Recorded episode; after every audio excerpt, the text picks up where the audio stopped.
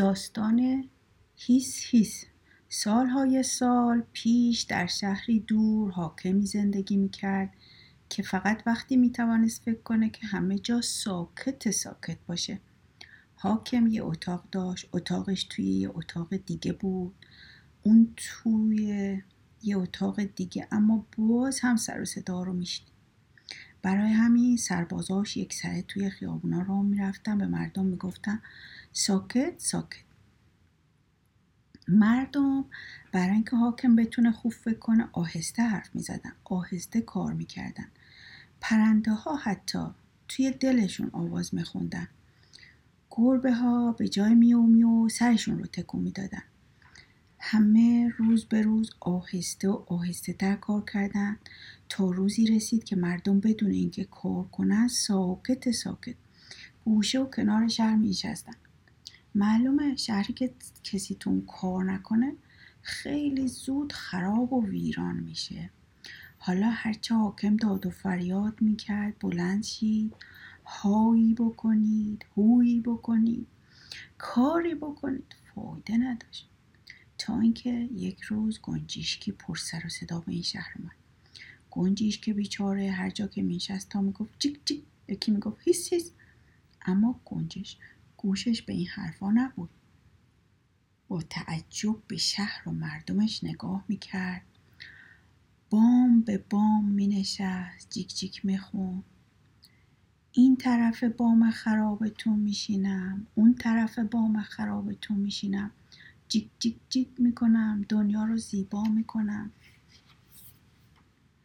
مردم شهر هرچه آهسته هیسیز کردم فایده نکرد. ناچار شدم با صدای بلند بگم گنجش که بلا پر سر و صدا جیک جیک نکن هاچین و واچین اینجا نشین اونجا نشین. اما باز هم گنجش اینجا نشست و اونجا نشست و جیک جیک کرد. دست آخر مردم ناچار شدن. از جای خودشون تکون بخورن دنبال گنجیش بدون سربازای حاکم که مدت ها بود بیکار شده بودن گوشه خوابشون برده بود. وقتی های و هوی گنجیشک و مردم رو شنیدن تکون خوردن گفتن هیس هیس ساکت ساکت. گنجیشک پر زد و پر زد از کلاه این سرباز روی کلاه اون سرباز نشست و جیک جیک خون. این طرف کلاه کنتون میشینم اون طرف کلاه کنتون میشینم جیک و جیک و جیک می‌کنم دنیا رو زیبا می‌کنم.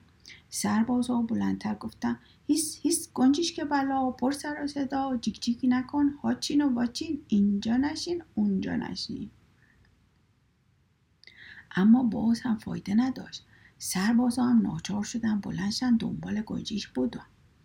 گربه ها که زیر تاقا و کنار اجاقا خوابشون برده بود از صدای جیک و جیک و هیس و هیس و های و هوی مردم بیدار شدن. اول آهسته آهسته بعد تون تون دنبال گنجیشک و مردم و سربازا دویدن و میو میو کردن. گنجیش که بلا پر سر و صدا جیک جیک نکن هاچین و باچی اینجا نشی اونجا نشی. گنجیش که بلا پرزد و پرزد و جیک جیک خوند. این طرف تاق شکستتون میشینم اون طرف تاق شکستتون میشینم. جیک و جیک و جیک می‌کنم دنیا رو زیبا می‌کنم. پرنده و شهر که مثل برگ ها ساکت و آروم روی درختان نشسته بودن از صدای جیک و جیک و هیس و هیس و های و هوی بال و پرشون رو تکون دادن. پر زدن و پر زدن و دنبال گنجیشک و مردم و سربازا و گربه ها پرواز کردن و خوندن. گنجیشک بلا پر سر و صدا جیک جیک نکن. هاچین و واچین اینجا نشین اونجا نشین. از اون طرف حاکم غمگین و ناراحت توی اتاقش نشسته بود که صدای جیک جیک و هیسیس و های و هوی گنجیشک و مردم و میو میو گربه و آواز پرنده ها رو شنید. پنجره رو باز کرد تا ببینه چه خبره که گنجیش مثل برق و باد از پنجره رفت تو روی تخت شکسته حاکم نشست و جیک جیک خوند این طرف تخت شکستت میشینم اون طرف تخت شکستت میشینم. جیک و جیک و جیک می‌کنم دنیا رو زیبا می‌کنم. حاکم که بعد از مدت ها پرنده می‌دید که پرواز می‌کنه خوشحال شد.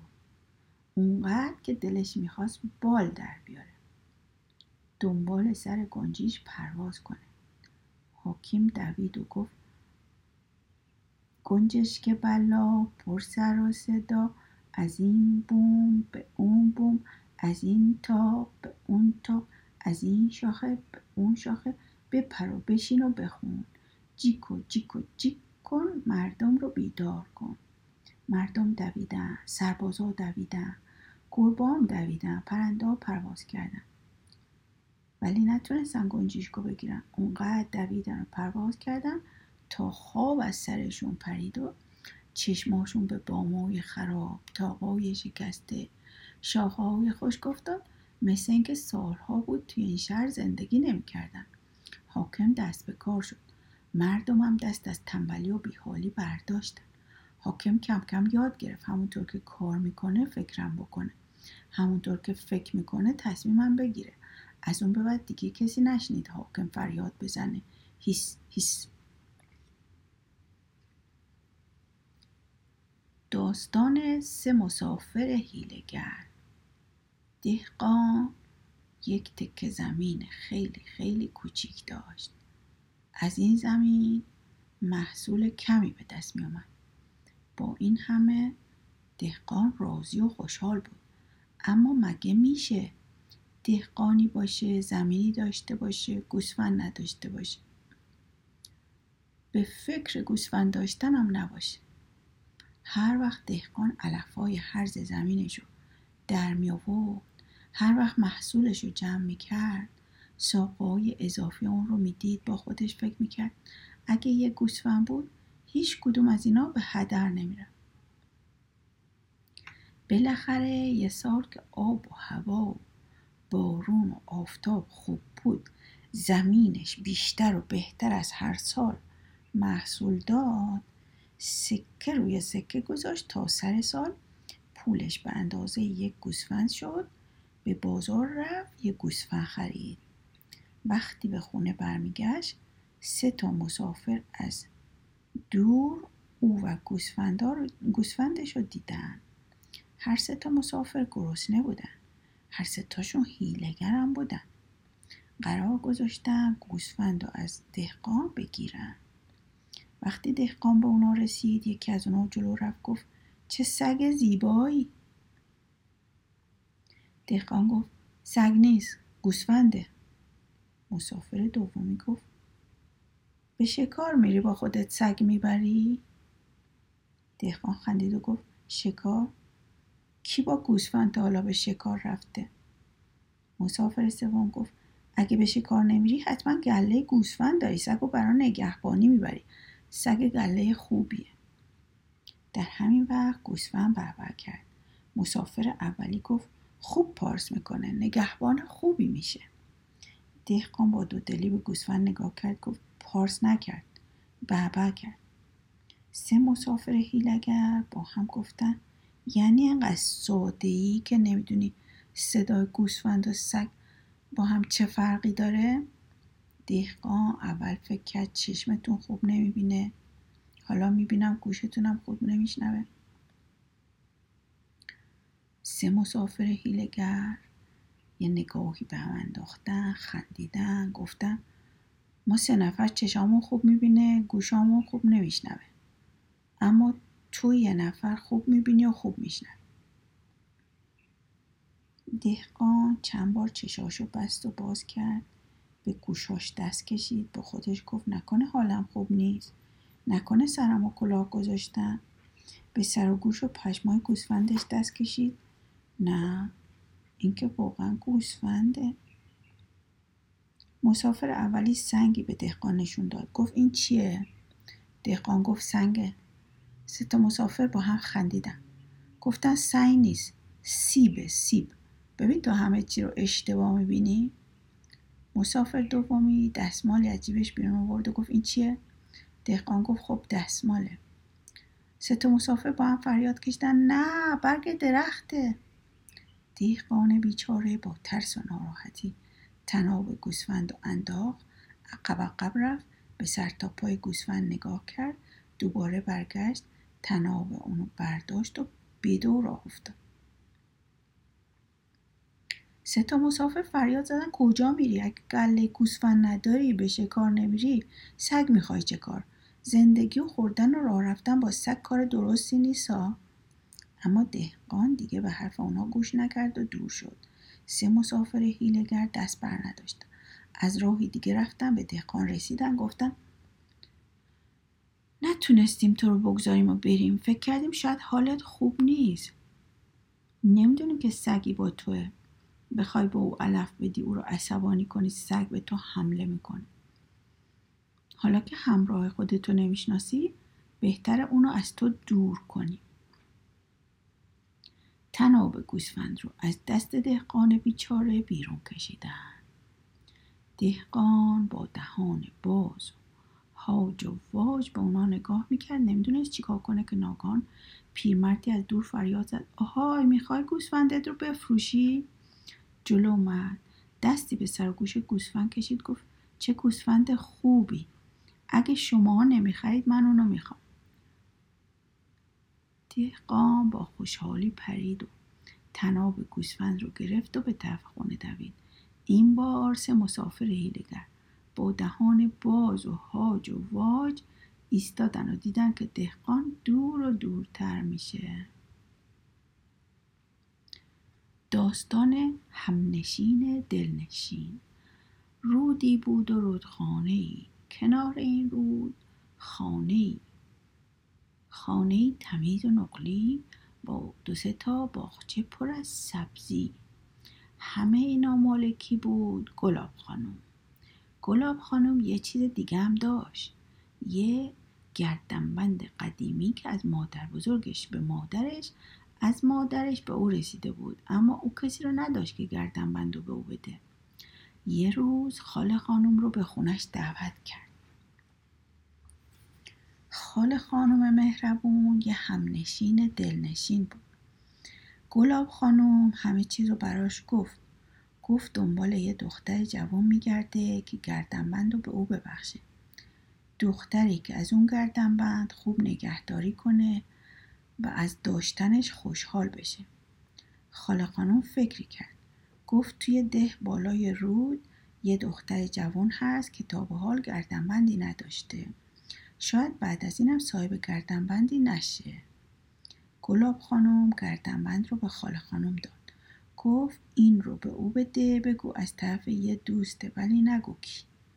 خاله خانم رفت.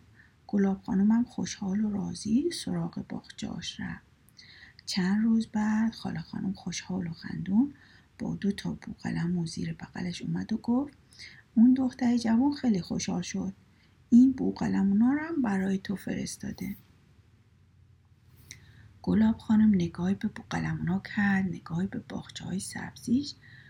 او به خاطر باخچه هاش هیچ وقت مرغ و خروس و بوقلمون تو خونه نگر نمی داشت نمی‌تونست بوقلمونا رو ببره توی خونه نه توی حیات آزاد بگذاره. تا عصر با دوتا بوقلمون زیر بغل راه رفت. عصر یه دیگه بزرگ آورد. بوقلمونا رو توی دیگ گذاشت یه سبدم گذاشت روش. وقتی خاله خانم می‌رفت گلاب خانم گفت خاله جون زحمته. اما شما دهقانی رو نمی‌شناسید که این بوقلمونا رو براش ببرید؟ خاله خانم فکری کرد و گفت توی ده پایین دهقان جوانی رو می‌شناسم که اگه دو تا بوقلمون داشته باشه خوشحال میشه. یک هفته نه دو هفته که گذشت سر و کله خانه خانم پیدا شد. با قفسی که توی اون یه مرغ مینا بود که حرفای بامزه می‌زد.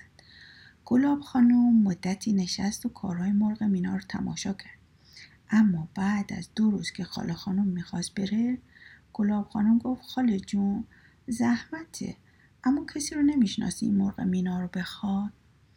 خاله خانم فکری کرد گفت توی ده بالا همون دختر جوانی که گردنبند رو به او دادم عاشق پرنده هاست.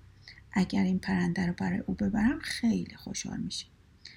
گلاب خانم گفت بگو از طرف یه دوست ولی نگو کی. خاله خانم رفت. اما یه هفته نه دو هفته نه سر سه هفته سر و کلش پیدا شد. یه بره کوچولو هم پشت سرش میدوید. خاله خانم با خوشحالی فریاد کشید. گلاب خانم گلاب خانم بیا ببین دختر بالارودی برات چی فرستاده برای عزیز خودشو برات تو فرستاده. گلاب خانم آهی کشید. چه کار می‌تونست بکنه؟ پیر شده بود و نگهداری از مرغ و خروز و بوغلمون و مرغ مینا و بره براش سخت بود.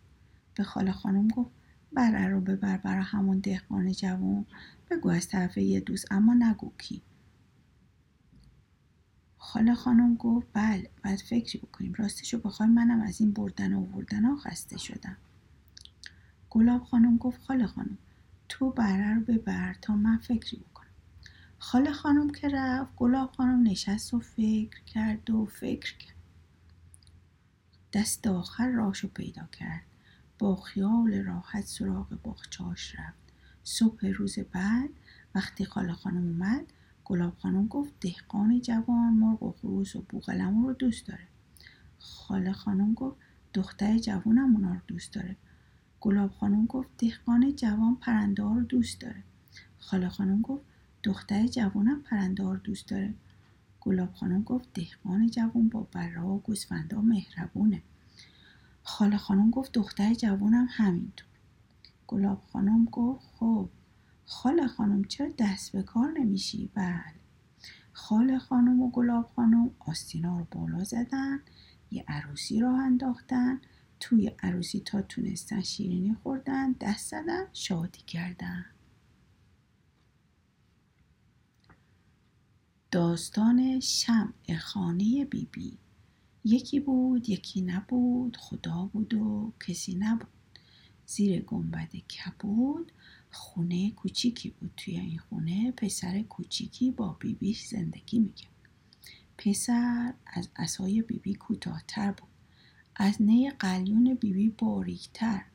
اما با همه کوچکی باهوش و زبر و زرنگ بود و دل بیبی رو روشن می‌کرد. همه او رو شمع خونه بیبی صدا می‌کردن. یه روز بچه های ده به جنگل رفتن. تا هیزم جمع کنن بیبی یه مش کنجد و چند تا کلوچه یه مش سنجد و یه مش آلوچه به پسرک داد. پشت سرش دعا خون او رو با بچه ها راهی جنگل کرد تا بره و هیزم جمع کنه. بچه ها رفتن و رفتن تا به جنگل رسیدن. توی جنگل این طرف دویدن اون طرف دویدن. از درخت بالا رفتن توی رودخونه شنا کردن. اما شمع خونه بیبی بی که کمی که بازی کرد با خودش گفت بهتر خودم رو خسته نکنم. شاید گرگی شاید پلنگی شاید شیر زرنگی از پشت درختها سر برسه. اون وقت نمی‌تونم فرار کنم. هنوز یک گوشه ننشسته بود که یکی صداش کرد. آها شمع خونه بیبی بی. خاری از تنم بکن تا یه روز خاری از تنت بکنم. شم خونه بیبی نگاه کرد دید یه موش کوچولو کنار درخت نشسته. یه خار گنده به پاش فرو رفته شم خونه بیبی خار رو از پای موش در آورد. موش جیر و جیر کرد و رفت.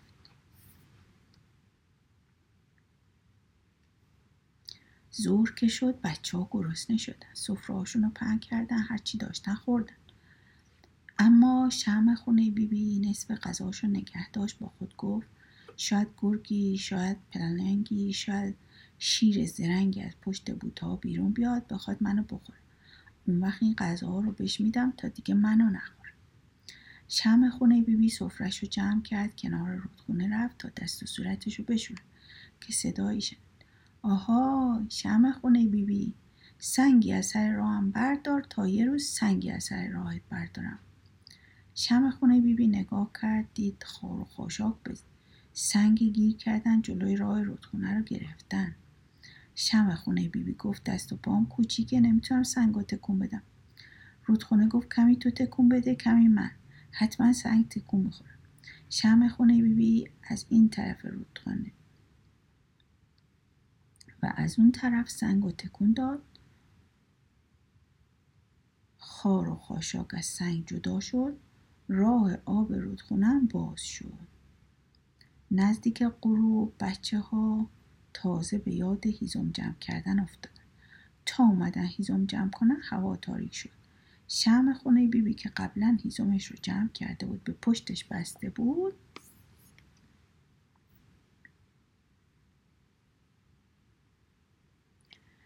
گفت زودتر بریم وگرنه گرگی پلنگی یا شیر زرنگی سر می‌رسه ما رو می‌بره.